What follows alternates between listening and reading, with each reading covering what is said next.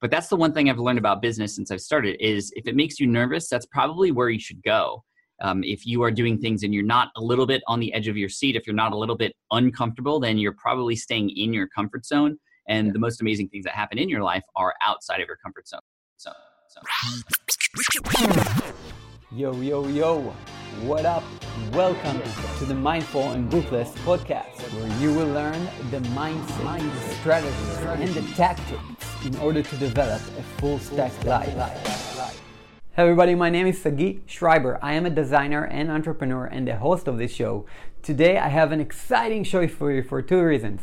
One, it's my main flag episode with one of the most successful entrepreneurs in the world that I bet a lot of you are already following religiously.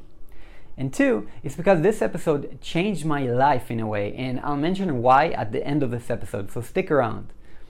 Well, for the past couple of years, I've been following a podcast called Smart Passive Income, a podcast hosted by an extraordinary entrepreneur called Pat Flynn. While this is one of the best podcasts I've ever heard and valued from, there is something even more interesting. Pat has managed to build his business around his family and lifestyle. He makes seven figures, shares his income reports on his website while still being able to work from his home environment and make time for his wife and kids. Now, how awesome is that? I'm honored and I'm humbled to have had this opportunity to interview him here on the show. In this interview, we talk about some topics you probably haven't heard Pat talk about else anywhere else. So, like karma in the market, uh, his morning routines, his values and guiding principles that makes him make him basically so successful. We also talked about um, starting out a business, about starting out a podcast.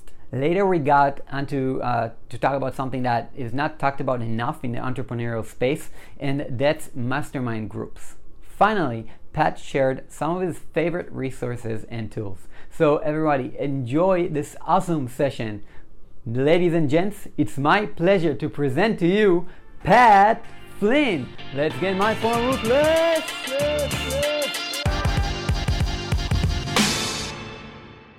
What's up, everyone? Thanks so much for being here and uh, joining us on this interview. My name is Sagi Schreiber. I'm the founder of Mindful and Ruthless, and with me today is Pat Flynn. Pat, what's up, man? What's up, man? Thanks for having me. Oh man, thanks so much for for being here. I know how much like how much you things you have going on in your business and how busy you are, and I really really appreciate it that you could make it. No, my pleasure to be here. I'm excited to chat. I'm excited to answer questions and just to hang out a little bit. Yeah, man, that's super fun. I, have been looking forward. So yeah, so I, we have like a lot of uh, topics that I prepared that I would love to ask you and kind of learn from your experience. But before that, I just want to give I know that if you introduce yourself everybody probably knows you, but but uh, in general, I, have been following you for like about four years. I've been listening to your podcast, Smart Passive Income, uh, ever since I started scaling my first like or my not my first blog, but my I started scaling the blog that eventually led me to leaving my day job. And I was listening to everything, all the interviews that you've done with, with this amazing amazing people like Chris Ducker and. Um, mm-hmm and like everyone and, and just like really enjoyed it and really learned a lot that i actually like actionable tips that I implemented into my business. And that really helped me launch my first online course, my second online course. All along, I was with you in my earplugs and like, all right, okay, no, Pat talk to this guy. Now they're talking about this and now they're talking about that. And, and it really helped me. And I think that everyone here in this group right now uh, is either is either a solopreneur or someone who's like a creative entrepreneur that right now maybe they have their day jobs but they have something on the side and i i just want to like really thank you for everything that you've done for me. It's a great opportunity to thank you. And to start off, how about we talk about just like kind of introduce of what you're doing right now? Like what are, what are your main focus areas? I know you have your YouTube and yeah, there's a lot of focus areas, and like you said earlier, and now I got started back in 2008 with uh, a layoff, and actually we're coming up to the 10 year anniversary of that day. It was June 17th, 2008. So I celebrate this day every year. It's called uh, Let Go Day, and I invite as many people to celebrate with me as possible. And you might be like, well, why are you celebrating this day? It's because it was the best day that ever happened to me. I didn't know it at the time, though. Uh, it was one of the most depressing things that ever happened because I wanted to be a world famous architect. And then I had that kind of taken away from me. But yeah. I celebrate this day every year because it's really what opened up my eyes to this world of online business and to this amazing community and to success that I never even thought was possible. And this year, being the 10 year anniversary, we're doing something really special. Actually, it's starting next week. We're launching a Kickstarter campaign for my book, Let Go, which was written a long time ago, but it was just a Kindle book. But we've rewritten it a little bit. We've turned it into a coffee, uh, coffee table style book, and we're going to be launching it as a Kickstarter campaign to mainly just give to my audience as a thank you. And we're also including a lot of really cool pledge goals in there related to a lot of fun things. Uh, for example, one of the pledge goals is a VIP ticket to my first ever conference that I'm putting on next year. So that's a big challenge for me, something I'm really nervous about. But that's the one thing I've learned about business since I've started is if it makes you nervous, that's probably where you should go. Um, if you are doing things and you're not a little bit on the edge of your seat, if you're not a little bit uncomfortable, then you're probably staying in your comfort zone. And yeah. the most amazing things that happen in your life are outside of your comfort zone. So we're yeah. validating to see whether or not people would even sign up to that pledge level to, to want to go to that event next year. Uh, it's likely going to happen next summer. But I'm mm-hmm. trying to get a thousand people to come to San Diego, and it's going to be like an event that you've never been to before. So a lot of fun. I get to be creative. I get to do all the things that I do on other people's stages on my own stage, and um, hopefully bring the house down. So it's going to be a lot of fun. So I'm working on that. I'm doing a lot of things on YouTube, like you said. So we just hit 100,000 subscribers. I just posted a video today of um, congrats, a, um, an award that uh, YouTube gives you when you hit 100,000 subscribers. It's called the Silver uh, the Silver Play Button Award, and I just shared an unboxing video of that. So that's growing quite nicely. Nice. And then finally, webinars. I'm doing a lot of webinars. I have a webinar, and it's um, a fun challenge. It's something that I feel like I'm getting a lot better at, and something that I was interestingly enough very afraid to do before. And um, again, it's another one of those things that makes me nervous, which is why I got to do it. So a lot of things, a lot of irons in the fire. But right now, I'm here with you guys, and I'm happy to serve you in any way that I can. So, um, Sagi, I'd love to just take it wherever you want to go. Yeah, man. Well, thanks so much. And and it looks like you have so much going on. I think it's a great example of um, one seeing how like a high level entrepreneur like you is like working. You're you're in one hand like you have a lot of, of things going on and, and second you know you're not dropping any of the quality on those things. I mean i i love your youtube channel super high quality videos like um like you're investing up until the point of like you know in the thumbnails and and how the the, the description looks like and everything like that. Mm. um your podcast is still going on super super strong. You had an amazing uh, podcast episode by the way with um uh, everybody who didn't listen yet with uh, Noah Kagan about giveaways and uh, contests. So that was amazing. Um, and uh, and and everything that and the webinars are like you know I I know from talking to you and like being in touch with you like recently. Um, it, like how many webinars you're doing and how you're like studying the subject while you're doing it you're like also investing a lot of time in, in educating yourself on the topic and then trying mm. it out so all the things that you have going on and you have your family and lifestyle that's yeah which is at the top. The family is always at the top. And just yeah. so you know like i'm doing a lot of things but it didn't start out this way. And i have a team helping me now. I had done everything on my own for six years uh, as i was building it up but eventually i had to learn to make that transition from scrappy entrepreneur to ceo and hiring people to help me. But number one like you said is family and that's why i connect with you really well sagi is because you are very much in touch with your family and, and, and the love that you have for your wife and your kids. And I'm very much the same way too. That's the most important thing. And that's why I do all this stuff and why I create things that can be, if they become successful, turn into something that can eventually be automated or handed off to somebody else so that I can take some time back and spend it with the, with the kids and family. And, you know, they're, they're the most fun things. I don't know if you saw my Instagram. I think you did. I think I saw yeah, your name. Yeah. I'm following you on Instagram, man. I'm, I'm all over your stories. Yeah. Um, we uh, I played a little rock music, and the kids were dancing and screaming their heads off last night. It was a lot of fun. yeah, with the close up of your son, like it's amazing. So I I really want to talk about that for a second because um there's there's like the two kind of like versions of entrepreneurs, like successful entrepreneurs. There's like the Pat Flynn's, and there's uh, like the you know the Gary Vaynerchuk's. Um, in a way, you know, it's like um, I think a lot of entrepreneurs, and and I was like that. Um, I I I wasn't like Gary Vaynerchuk at all. Like I was like you in in many ways when I left my day job and started hustling to make money. But um, mm-hmm. I worked really really damn hard, and I didn't eh, find it like find the time to to basically get my lifestyle, build my business around my lifestyle, not the other way around. Basically, I started building like everything like that I did was for the business because I was saying like you know I'm an entrepreneur. I need to uh, get things launched, and eventually like what I learned is like you never get things launched right. And um, now that I mean, I'm maybe just beginning to get it, but you're already at the level where you're doing it for years. And I wanted to ask you kind of like, um, first of all, how do you divide your time? How do you how do you manage that time between your work and your family? Yeah, you know, it's interesting the sort of juxtaposition between myself and people like me, and then people like Gary Vaynerchuk. The truth is, we both hustle really hard. Yeah. But you see Gary hustle all the time with his work, his work ethic, and being involved in social media, and, and, and just going really over the top with how hard he works there. Me, I work just as hard but I divide that time elsewhere. And it all depends on who you are and what you know you're good at, and also what you consider to be most important. For for me, I, I hustle with my family. I hustle in making sure I devote all my time and energy to them when the time is uh, for that. Um, and then when I'm at work, I dedicate and hustle my time for that as well. I think hustle, a lot of people kind of misinterpret that to be you have to work yourself to the bone and not care about anything else. And just so happens that we have Gary to help show us the example, but he loves his work so much that that's all he's doing. And that's okay. That's his DNA. A lot of us don't have his DNA. I work hard and hustle and put all my time and dedication into not just work, but also my family and now music and other uh, personal development, fitness, health, those kinds of things too. So it all depends on who you are. I think the problem is we see Gary teaching a lot of other people and thinking that that's the only way to hustle is to be just like him take his hustle but then use it elsewhere.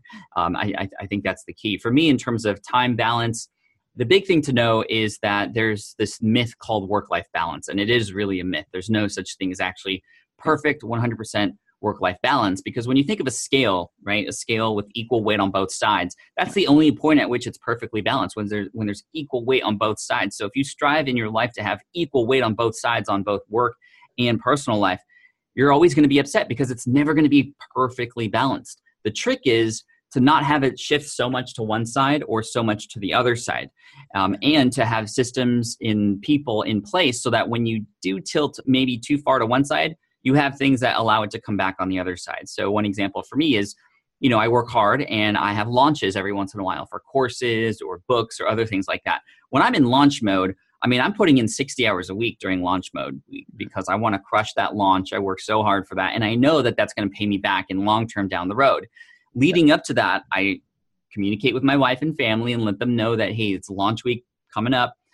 April, my wife, you're going to have to, you know, watch the kids a little bit more and I won't be there to support you as much as I normally am. But on the other end of that, we're going to go on this vacation together. And so that'll be like us coming back and tilting it back to you know as much to the center as possible. And so there's always a, a, a, give and take a yin and yang and communication back and forth.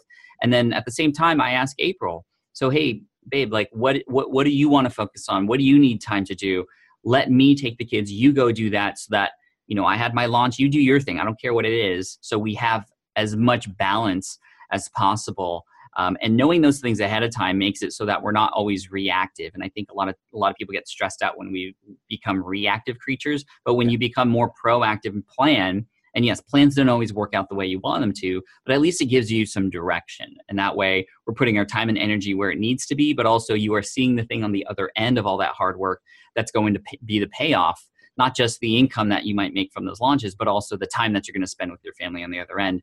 And the kids, especially, I mean, they're at the age now, eight and five, where they kind of know what's going on. Mm-hmm. So if I'm locked up in the office all day long, I need to tell them why. And that's one of the most important things for me is to get the kids involved and knowing why I do what I do. I take them in the office, I have them podcast and play with the buttons and all that stuff because I want them to see why I'm doing this. And having that other end where we're now spending time together or going on a trip together or we can do rock music together at home they know that that's why i put in this hard work. So they're able to kind of let off when i'm in launch mode but then we go full on when we're in family mode. Yeah. um, my if you, if you want to get a little bit more granular with productivity i mean every day has a specific set of things that i do. For example monday is my writing day tuesday is my filming day wednesday is my meeting day thursday and friday are cleanup days. And that allows me to wake up every single day and after my morning routine, which I have, I do the same exact things every morning.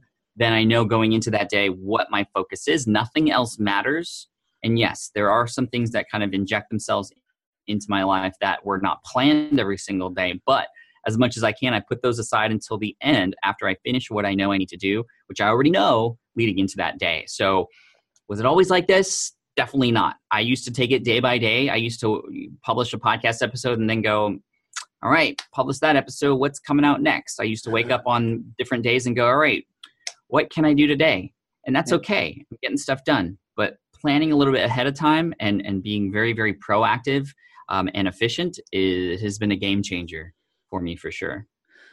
I mean, that, that's super. Um, I think you, you mentioned a lot of things that have like uh, many tiny nuances to them. Like, for instance, your communication with uh, April, your wife. So mm-hmm. you're talking about communication. I think it's not something that um, is so simple for a lot of people, um, but it's it's crucial. I mean, people don't get it. I mean, it, it's all about communication. I think, and about yeah. having those talks because I, I, I guess I mean April was not used to this kind of entrepreneurial life uh, on your end. Didn't right? sign after this. yeah, we got engaged, and then I got laid off, and then I became an, an entrepreneur. Yeah. And I'll tell you, it's been a learning process. We've had conversations, um, yeah. heated conversations about this lifestyle, and I'm so thankful that she's always been completely honest with me about how she feels because then we can work together versus just us butting heads against each other all the time yeah i think it's super important and also like and also you have um, a couple of like stuff in your routines right that are um, helping out like on the day-to-day basis right? You have like date night? Oh yeah. We have date night every thursday which is key because that allows us to spend a little bit of time even even though it's like three hours a week um, it's yeah. three hours that we don't have the kids where we can talk and communicate. We do talk and plan about things. We have quarterly meetings as as a husband and wife team. We have quarterly meetings where we share each other's schedules and goals and what we what we want to do the rest of the year when our vacations are going to be. We honor those times. We don't schedule anything around that. Even if i get asked to speak sorry it's on a vacation day can't do it. Um, so we we treat our family like a business. Yeah it's actually a, a, great ted talk. I don't know if you saw it about about this. Um, have you seen it I don't think I have. No, I, I, don't remember exactly who it was, but it was like a, a, a, TED talk where this guy comes from development, and he says like businesses um, are just like families. I mean, you should take your agile meetings into your family, and therefore, uh, he said he talked about having a, a weekly meeting, all of his family mm-hmm. together, and just like another meetings like with his wife, and kind of like planning every week ahead, and kind of that. That's that, cool makes a lot of sense. Um, I like so, that idea. There's a lot of uh, analogies between relationships and business for sure, yeah. right? Like when you're when you're coming out with new business ideas it's like you're dating right? The beta phase where you're testing and analyzing and things don't always work out. Things break. There's a lot of bugs yeah. uh, some of the people you might find and date but uh, then you eventually land on that you know prototype that you really love and anyway, keep going. Yeah i know. I, am I totally i'm totally with you. I i think that uh, the family is like the most important startup. Um, and I want to just I want to just ask you um, about your work hours. Okay, if, if that's okay with you. Um, yeah.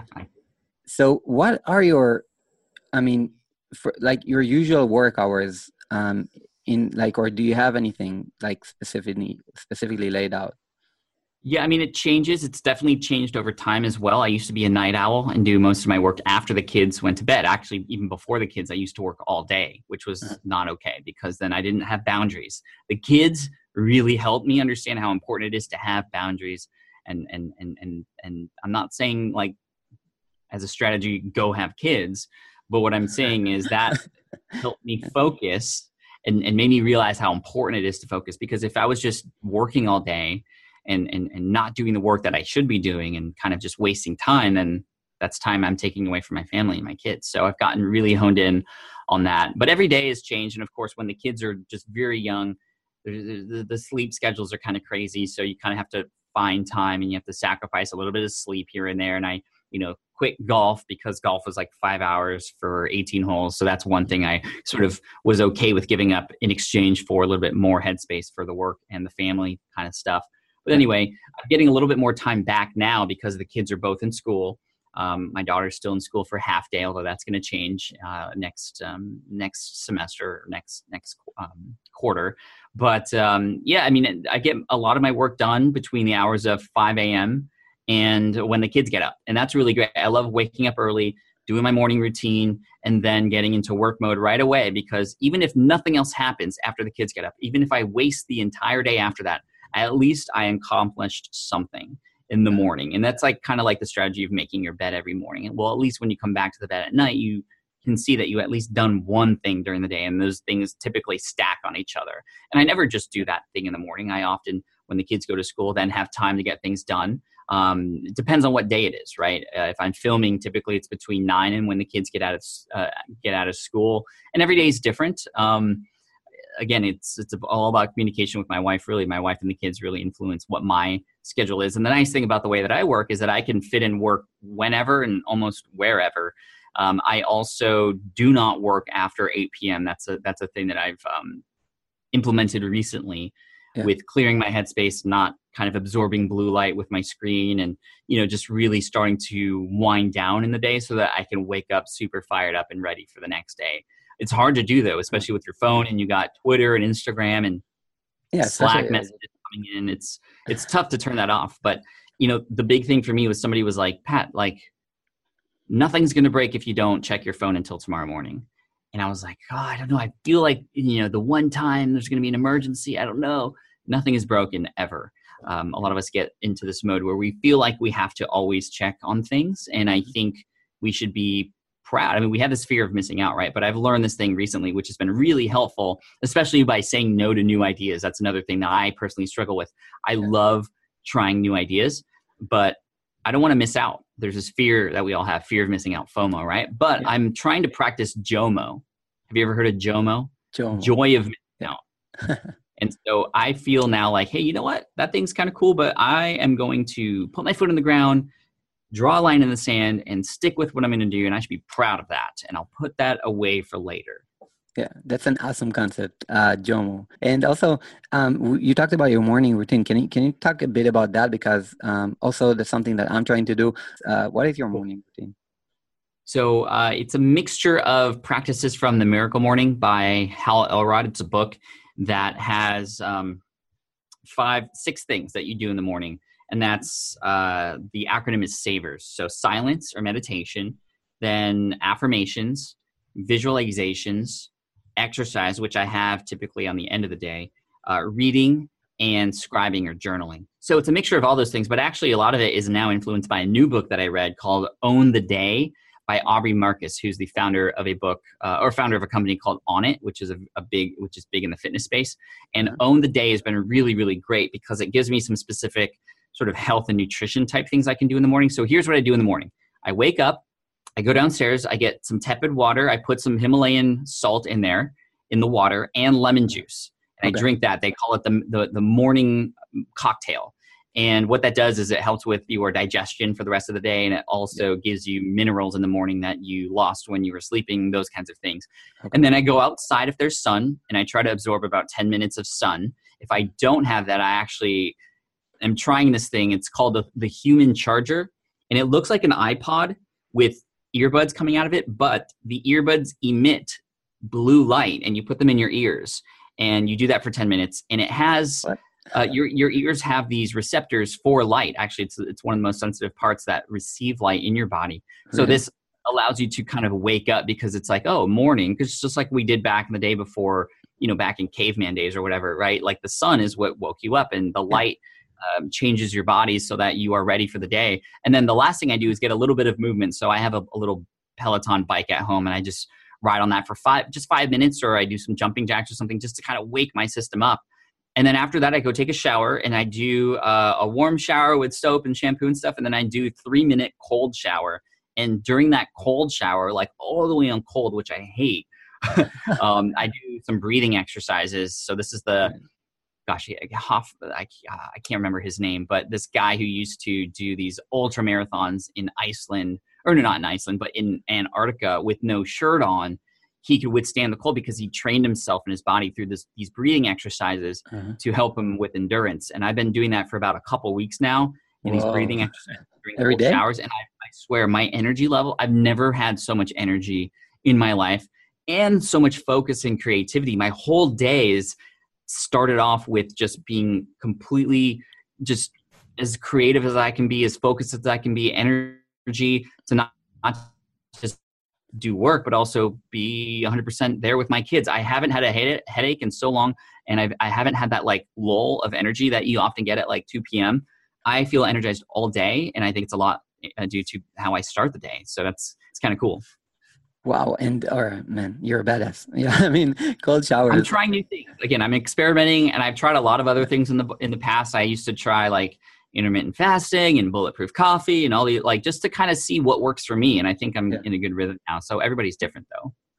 Wow, and and so so uh, yeah, I tried cold showers. I totally like I couldn't even stand about like you know ten seconds of really really cold. like, but um uh, maybe I'll try again. I don't know, uh, but I really want to try to get up earlier. I think it's something that really um, helps. Uh, mm-hmm. On my end, it's kind of harder just because I'm communicating with the U.S. market, like you know, people like like you in the group, right. and, um, and then for me it's like nighttime, and then I stay up late until like one p- one a.m. or something like that, and then I go to sleep, and I just I can't get myself up at five or something. Um, but maybe I should. I no, well, I mean, you kind of need sleep though, especially yeah. when you're working hard. And uh, if any of you are in study mode for any tests, I mean, studies have been done where you actually learn more when you get more sleep, and as opposed to cramming, because your brain, when you're sleeping, it actually that's when it writes everything. Yeah. Um, so I don't know. I'm I'm not a scientist or a biologist or anything like that, but this is just what I pick up on these books and I try it out. But get get some sleep, and you'll be more energized to do better work on the next day. But there are days where I'm I'm hustling hard and I got this thing I need that, that has a deadline and I'm up until 2 a.m. and I pull all all nighters every once in a while, but it's not all the time thing because I know on the other end of it I'm gonna have balance and and there's something on the other side that kind of um, you know it's kind of yin and yang. Yeah, for sure, for sure. And um, so, what time do you go to sleep usually? Because 5 a.m. is early. Yeah, typically going to bed at 10:30 a.m. So I'm getting you know uh, six hours ish of sleep. 10, Okay. Um, and six hours is good. Seven and a half is good. If you wake up and so typically our uh, sleep cycles are about an hour and a half. Mm-hmm. You know, in terms of like uh, light sleep to REM to kind of kind of coming out of it. So if you can wake up in one and a half hour increments, uh, you are able to wake up more refreshed. Even like waking up with only six hours of sleep, you can actually feel more refreshed than if you wake up with seven because you haven't hit the seven and a half uh, additional one and a half hour mark because you'd be waking up in deep sleep. And a lot of you have probably gotten eight hours of sleep and still felt groggy and tired, and you probably woke up in, in the middle of one of those cycles. Yeah. I, so, yeah, it makes total sense. And, um, makes total sense. I, I think that also something that you're talking about, you know, with this um, morning routine is something that is common uh, amongst very successful entrepreneurs. It's something that, uh, you know, I mean, people can look at you and, and, hear your podcast and see everything that you produce into the world. And uh, most don't know how much effort you put into uh, your energy and your uh, well-being in order to do that in order to produce at high levels. This is like you know peak performance stuff um, right. stuff that athletes do in order to perform. Um, so i think there's, there's something like a correlation between athletes and entrepreneurs. It's really interesting I mean, absolutely. I mean, when you think about it, and this example is used a lot, so I apologize if you've heard this before. But when you're on the airplane and they're doing the demonstration about safety and they show you the oxygen masks, they always say put the oxygen mask on yourself first before you help others. Even if you have kids, put it on yourself first. Why? Because you have to take care of yourself before you can take care of others. If you can't breathe, how can you help any other anybody else? So taking care of yourself allows you to help more people. And when you help more people in business you can get better you can get better results because your earnings are a byproduct of how well you serve your audience. Um, you know i know that the better parent i am the better the kids are going to be and the more options they're going to have when they grow up the better and more focus that i have the better my products are going to be the more creativity i have in my marketing the uh, communication that I have with my audience and, and the more love I give to my students, I mean, it's going to come back to me. It always does. But if I give them like, you know, half energy, I'm going to get half results back. It's, it's, it's a pretty strong correlation. Yeah, man, I, I totally feel that. And also um, something that I've been practicing, I don't know if, if you think about it that way or not, but um, I've read uh, the presentation secrets of Steve Jobs. And uh, have you read it? I haven't read that one, but I have studied presentations a lot. I used to follow a lot of Dale Carnegie's stuff, Um, I've, I've read several books. I haven't read his, but although I did read his biography, and I know a little bit about his presentations and kind of a lot that he puts into it. So, so, um, so, so that book is really, really good. And, and um, one of the things that the author talks about is about how uh, Steve Jobs practiced his, um, and like uh, his enthusiasm and energy on stage. And he's talking about like when you're wanting to perform in front of audiences you should make sure that your energy level is up higher than your usual energy when you talk to regular people. And therefore mm-hmm. uh, even up to, to, the point that it feels a bit weird and then you're on the right kind of level of energy. So i'm i'm trying to practice it.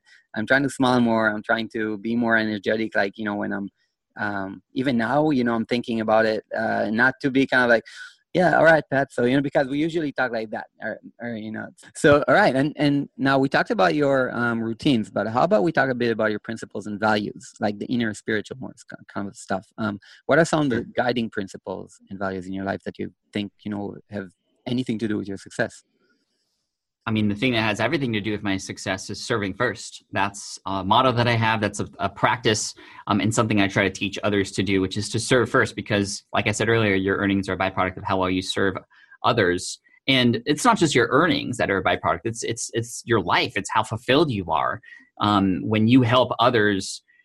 I mean, a lot of things happen. The law of reciprocity comes into play, where a person who you've helped will look for ways to want to help you back. That's just human nature. It also feels really great to give to others and serve others. And this is something we're trying to instill in our children. So we do a lot of philanthropic work. We built schools in Africa and we get the kids involved because we want to train them that giving gives you more back.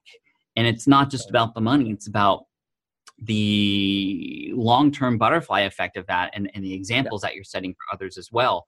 Um, it also helps when people get served by you; they're gonna they're gonna want to talk about you. They're, they're, it helps you uh, be different than everybody else out there. It helps you have a personal one-on-one relationship with them, even if you're doing a one-to-many type of serving. So I always come at it from how can I better serve my audience? Anytime I create a product, anytime I write a blog post or come out with a podcast episode, how can I better serve my audience? And you'll actually, if you've uh, ever spoken to me at a conference before, um, it's interesting. I've had a lot of people comment on the fact that when I am in a conversation with a fan, I ask as many questions as I, as I can about what they're doing and, and them so I can see how I might be able to help them. Even one small tip can go a long way because I know that they're going to take that and perhaps get a quick win from it or at least share that experience. And that's going to help more people kind of get in tune with what I'm doing. It's never about me. Um, it's just like when you're interviewing somebody, if you are, uh, if if you are speaking more than the person you are interviewing, then then something's wrong. I think it was Larry King who said that when I, I, I think he was a guest on Conan O'Brien, which is a show here in the U.S. But yeah. Um, anyway, serving first is is big for me.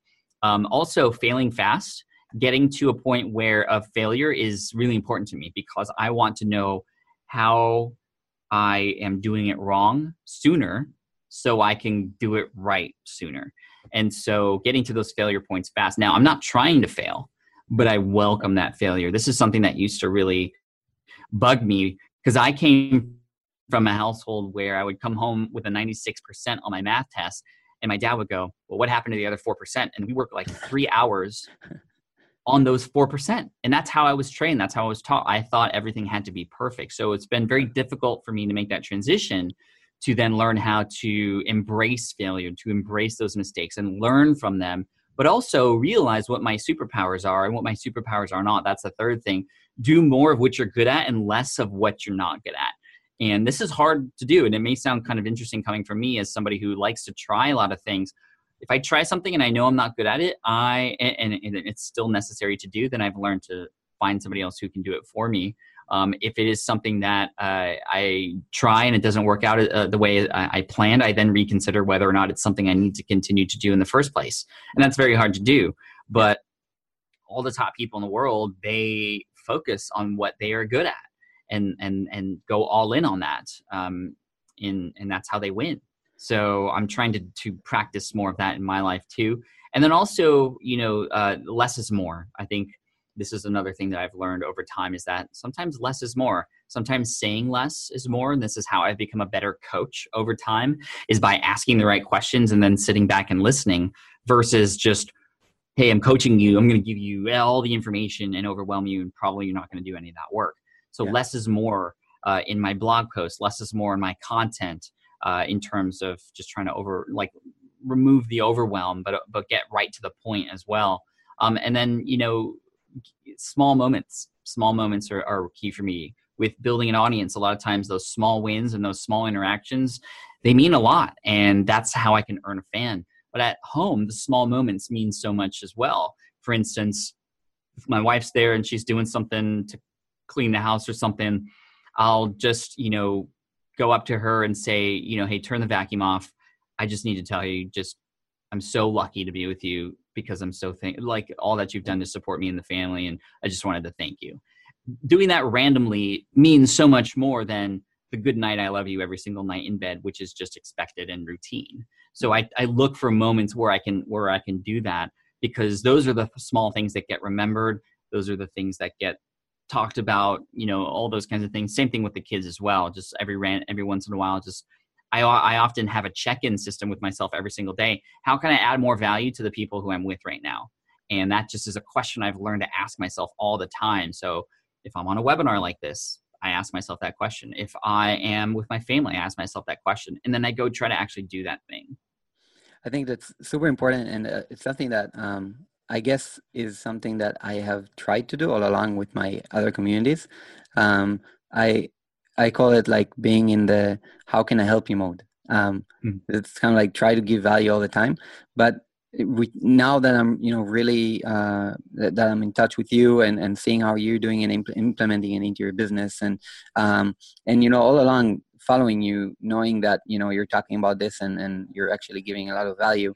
I'm seeing it and I'm thinking about um, karma, and I think that it just like you know, just like karma. Um, and karma, man. Yeah, I mean, and you've been very consistent with these these with these chats here in this Facebook group, and the Facebook group has grown, and it's growing mm-hmm. faster than ever, and it's going to continue to grow, and you're getting back what you're giving to the community. So, I mean, I think we should all give Sagi a big hand for putting this group together and it's just getting started. I know it's going to be huge, especially if you keep this up, because I don't really know anybody else who's going live and bringing this kind of value to a free group and community like you are. So I would just say, you know, keep up the great work. You're you are practicing what I'm talking about already.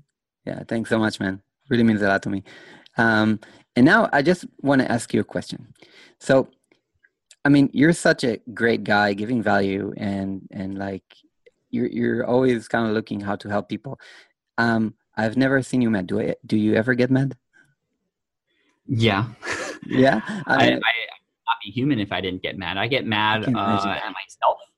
I get mad at others when things don't go the way they are supposed to go. But I've learned to cut myself off before I do something that I might regret. I mean, I used to get to the point where I'd get upset and I'd punch the wall and I would be like LeBron James, who you know broke his hand and then had to play like that the whole rest of the finals. So it's just human nature to get upset and frustrated.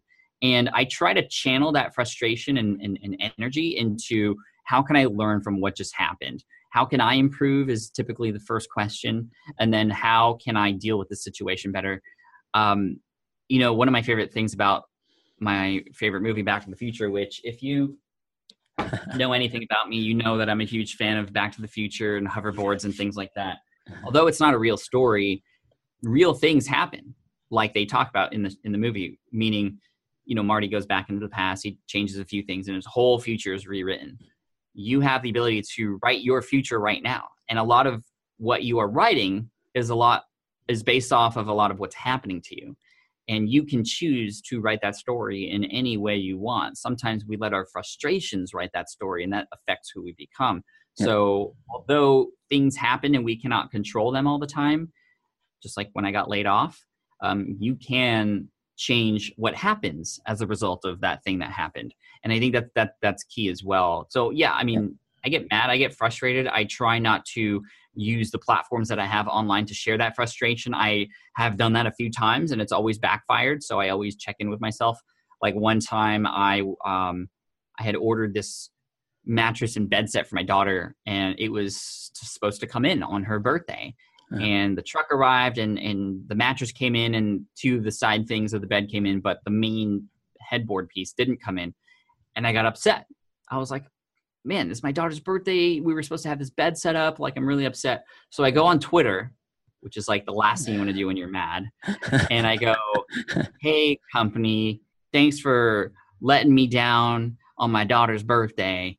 Which just just sounds really bad right now, though. Like even just talking about this, and then I had like ten of my followers go, "Pat, I know that this is probably not the. I, I know you probably don't want to hear this, but that was kind of a hole to do." Um, or don't use your platform to, to complain. You're one of the good ones. And I was like, oh man, crap so my initial my initial reaction was, oh, I got to delete that. Even your followers I, are good people. You could probably go and find it. I don't even know when it happened. It was a long time ago, probably four years ago. Um, but I kept it up there to remind me to not ever do that again, yeah. and to you know to use the powers that I've generated through the connections that I have with people for good, not for evil.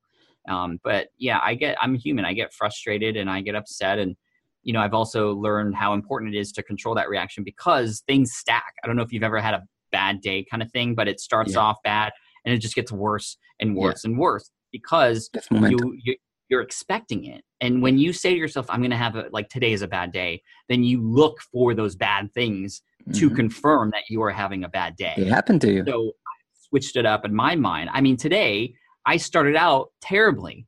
So I woke up with a little bit of a stomach ache but that's okay. But then I went to school to drop off my kids with my wife, and I stepped in some dog poo with my new shoes, and I was really all right. And then I got home, and a bee like flew in my face, and I was like, "Whoa, this is going to be one of those days if I let it." So I knew that I could make a choice. I can go look for other things to confirm that this was a bad day, or I can look for things to confirm that actually that all that stuff has nothing to do with the with, with the rest of my day. So I went into my home and I look at my YouTube count and I'm like, man, I'm so grateful I have all these followers on YouTube. I go to my wife and I say, babe, I love you. Thank you so much for walking uh, with me to bring the kids to school. I'm so thankful for you. Confirming that even though I stepped in dog poo, I had this amazing supportive wife. Going into the studio today uh, and, and, like being thankful about the fact that I'm here with you guys today, like th- this is this is totally outweighing dog poo poo. So, you know, I've been able to stop that pattern and start a new pattern earlier than I would have normally done so in the past. Totally. And I think you're talking about something that um, really um, I'm, I'm also thinking about this constantly because I, I, think that as as you go on and you mature as a, as not only an individual but entrepreneurship kind of does it to you. I don't know, but um, I I start to say to myself, am I spitting out negativity out to the world or am i mm-hmm. spitting out positivity and and it just happened to me exactly like last week. I had two days of almost no work just because my uh, network was down at the house like no wi-fi whatsoever.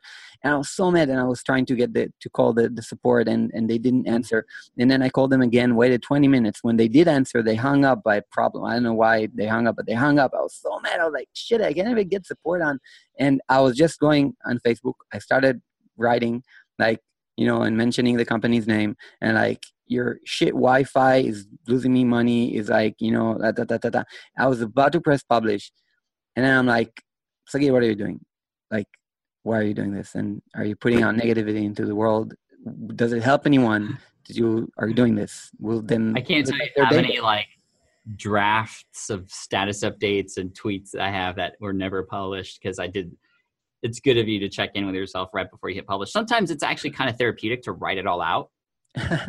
you know, it's kind of like I saw a, uh, a really funny interview on Jimmy Fallon, I think, with um, gosh, I can't even remember who the actor's name name was. It, it could have been Daniel Radcliffe or, or another person, but he was like, you know, he's he's the most um, he he's like so he he talked about the story about when you know people would cut him off in a car. You know, there's like road rage, right? People get really yeah. upset in their cars. Yeah. He's like, I'm the most um, angry driver that you'll never know because when he has somebody like do something to him on the road that he hates, he flicks them off, but down below the window where nobody can, right?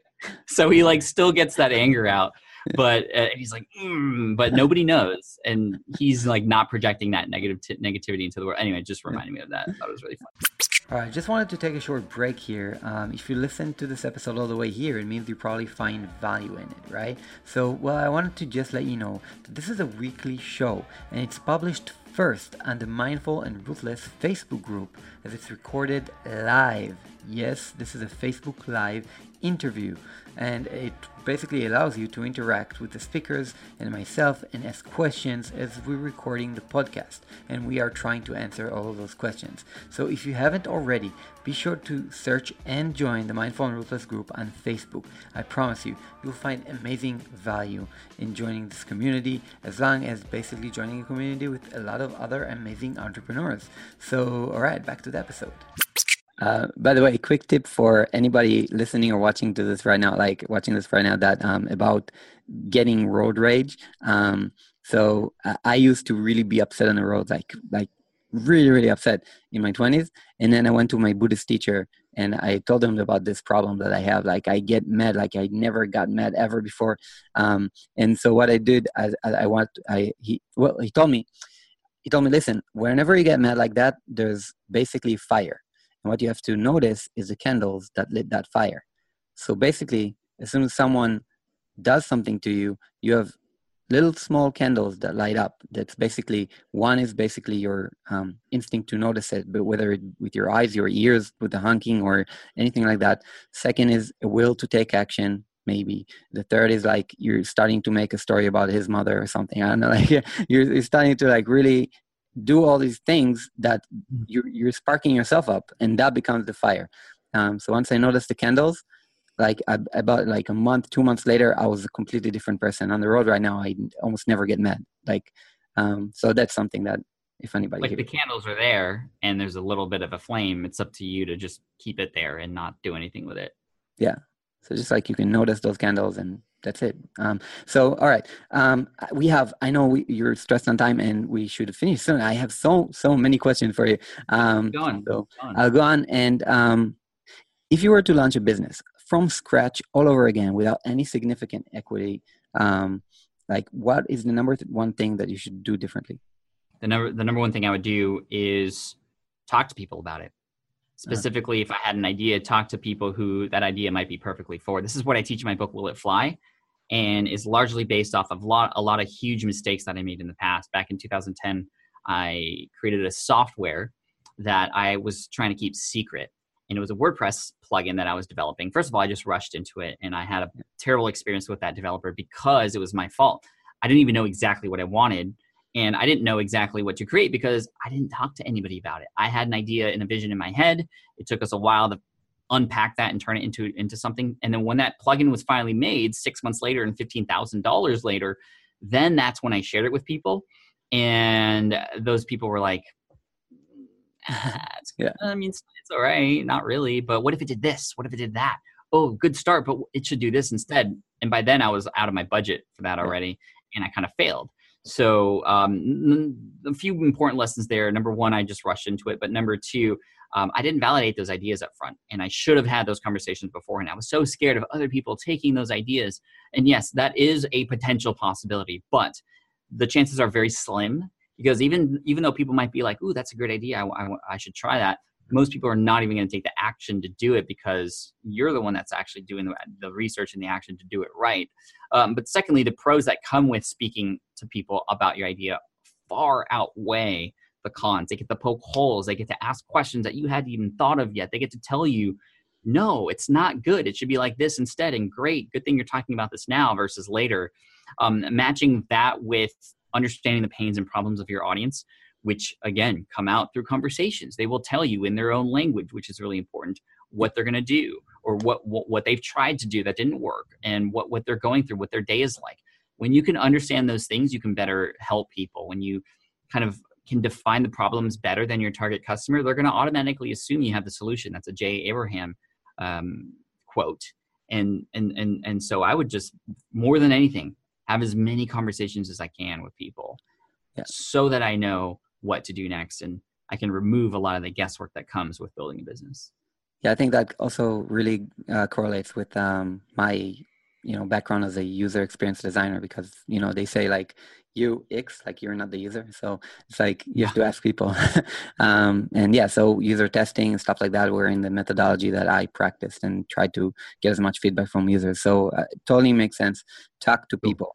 Um, and question like what like I, I think I know the answer, but if you right now just say, I have this message to the world, and you'd probably open like up a, a Facebook profile, YouTube, podcasting, whatever you're thinking about right now as a professional, like because some people here are professionals in their own fields, but want to get their brand, want to build a brand out there. So, what would be the platform that you'll focus on if you had to do this all over again?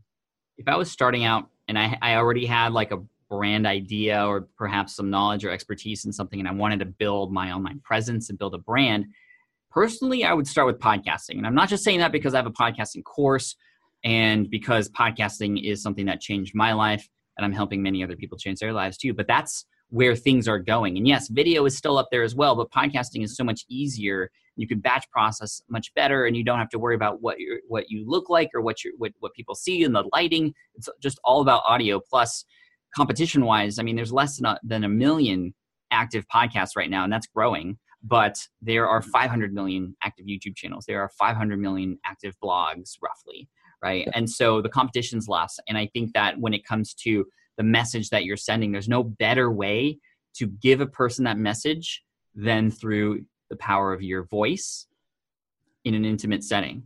Yeah. Meaning, the way podcasting is consumed podcasts are consumed is on the go when people are on their on their commute 55 minutes a day when yeah. people are on a walk or at the gym in places where nobody else can be where there are no other distractions outside that can remove people away from that episode. And actually content wise and the length of consumption of these platforms youtube i know because i'm been diving into youtube. If you have people watching your videos for more than five minutes you're doing really good. Five minutes is good if you are writing a blog post, five to 10 minutes is pretty average and they don't even read every single word, right? They scan down the page. Uh-huh. With podcasts, people are listening to 85 to 100% of episodes for podcasts that they are subscribed to, sometimes hours a day of you yeah. and your message in front of people in a way that is just so intimate. Somebody had once said that podcasting is the best way to scale intimacy.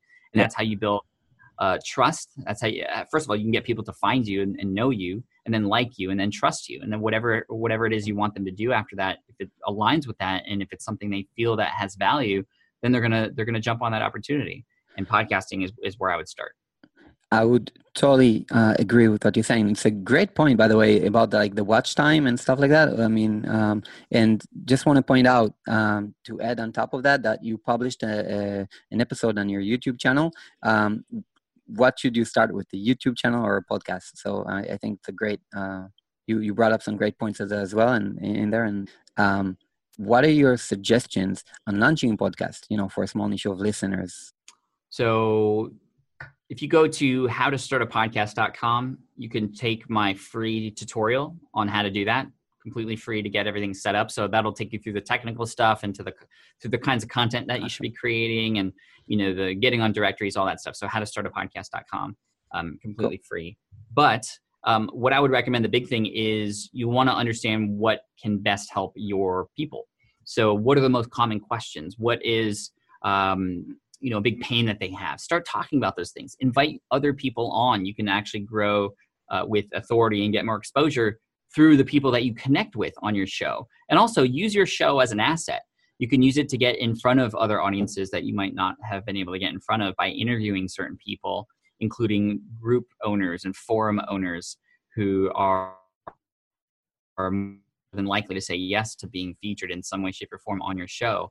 Um, I would also recommend not uh, looking to try and get sponsorships on your show right away, but mainly to a build that trust and build that relationship but you can make money from it as well through affiliate marketing or selling your own products or if you're trying to get clients it's a great way too because then people get sort of a sample of what it is like to work with you on there by you telling these stories. And that's the biggest and final tip i have for you is to use the podcasting platform to tell stories. Even if you're teaching even if you're teaching something like top five ways to grow on facebook you can still start each of those tips with a story Stories are what people gravitate to, and podcasting is the perfect platform for that. It adds context, it makes it more real, it provides connection between yourself and those who are listening to that story, and people can imagine themselves in that story so that if it leads to some call to action or a tool that you're recommending, they're more likely to jump on that.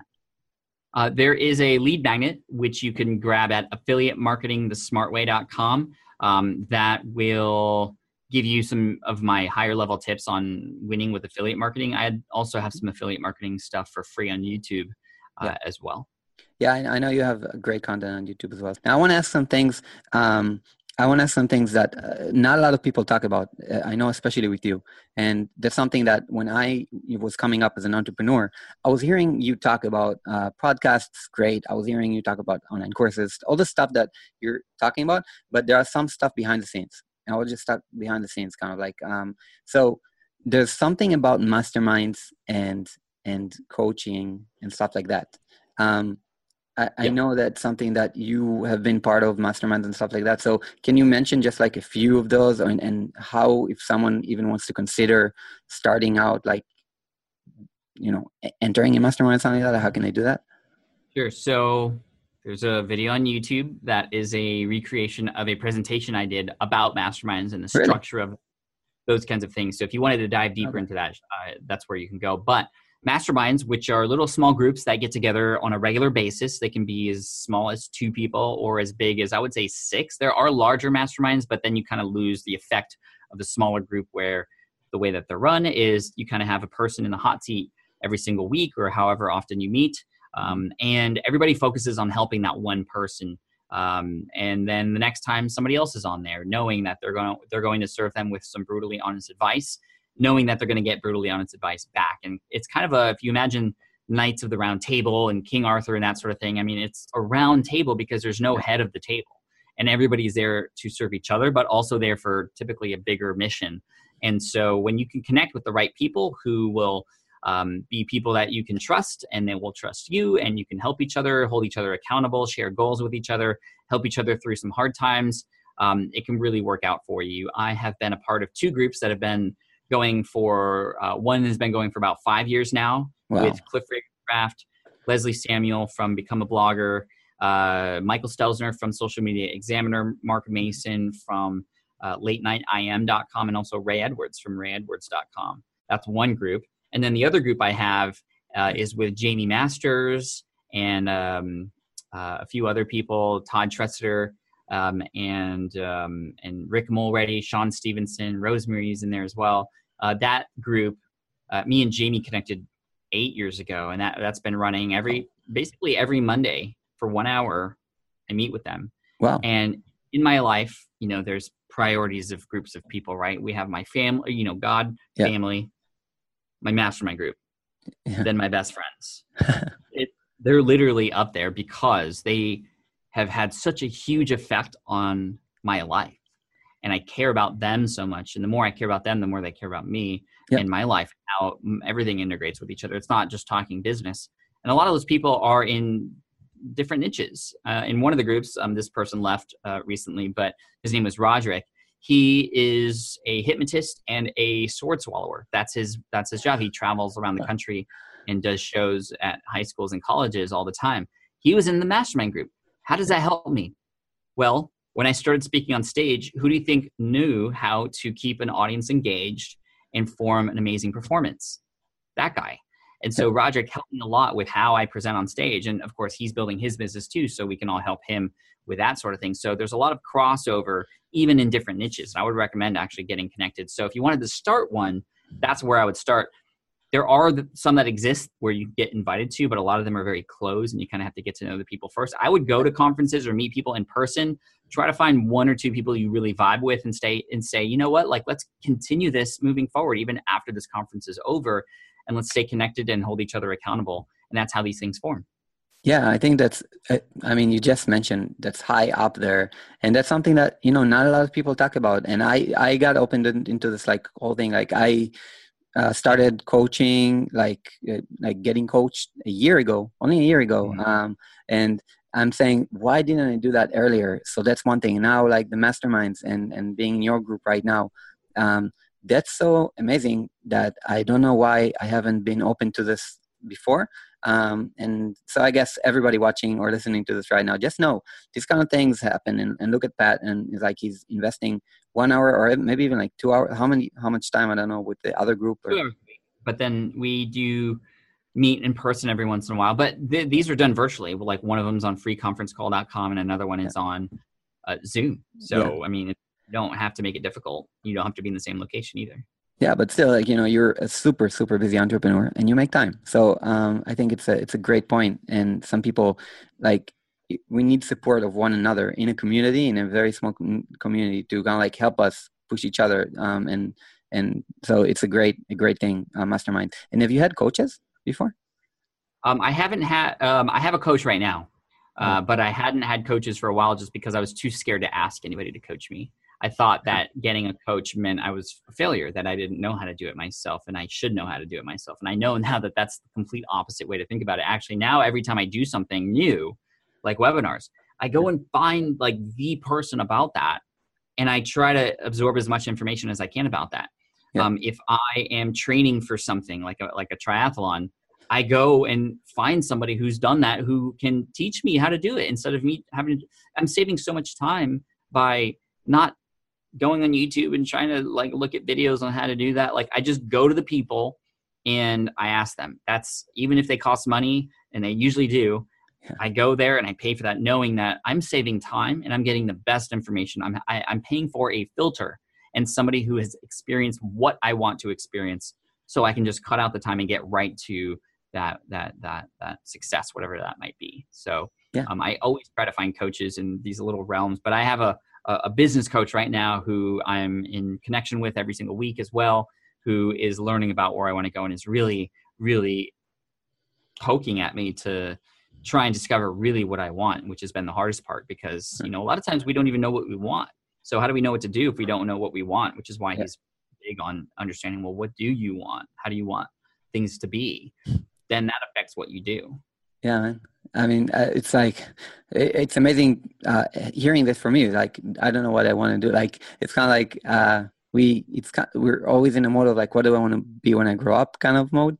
Um, mm-hmm but that's the fun thing. Uh, so it's it's great hearing that also from you because I'm in this kind of like I don't know what I should do here or that like you know and and I feel like I'm a, I'm a kind of like a new entrepreneur. Um, so uh, it's it's um, it's great to hear that from people like you that you have these kind of thing thoughts as well. Um, and finally, I know you have two minutes, so I just want to close off. What are books, articles, YouTube videos, or channels that you find super interesting, uh, either lately or in the past year, that you can recommend to the audience?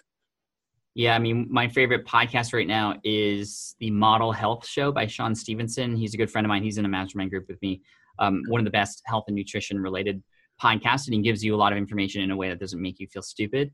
Uh, book, um, the one thing that's a annual read for me. One thing by Gary Keller and Gary, uh, not Gary Vaynerchuk, um, Jay Papasan.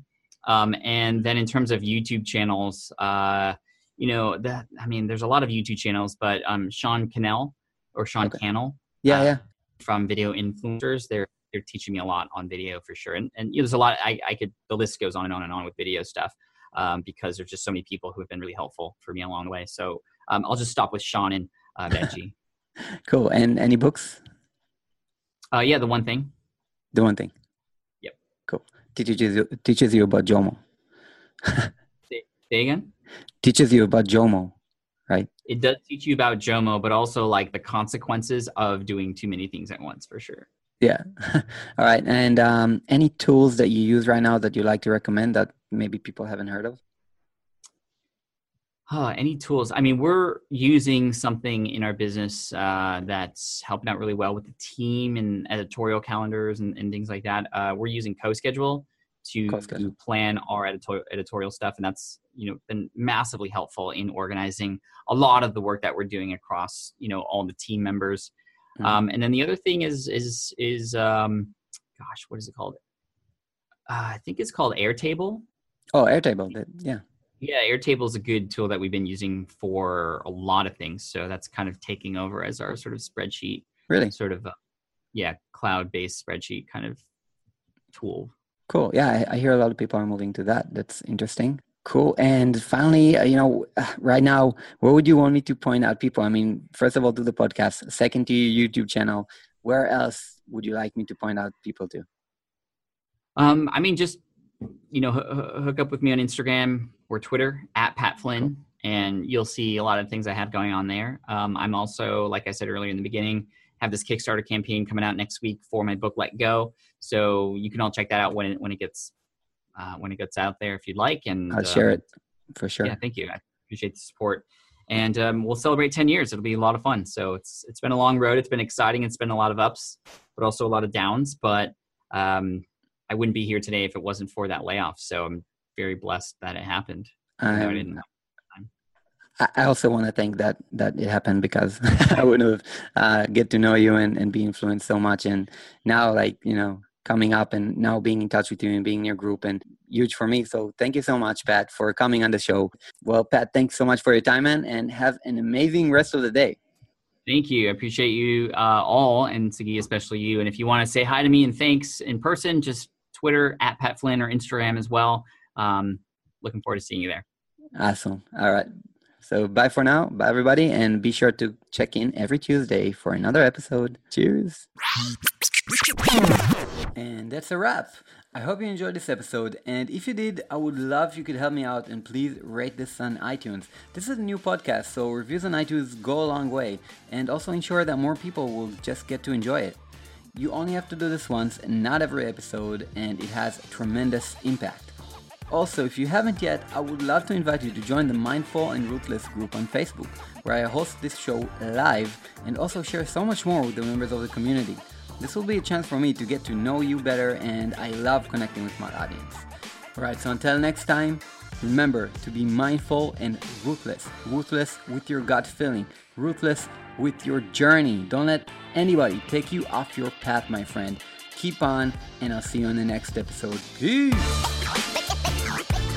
because you have to take care of yourself before you can take care of others.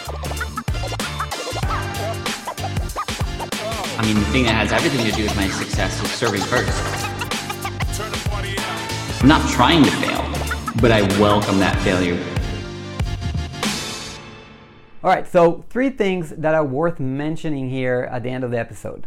Number one, some time has passed since I recorded this and I posted this live in the podcast version and on YouTube. So basically, here are the things that are important for me to mention.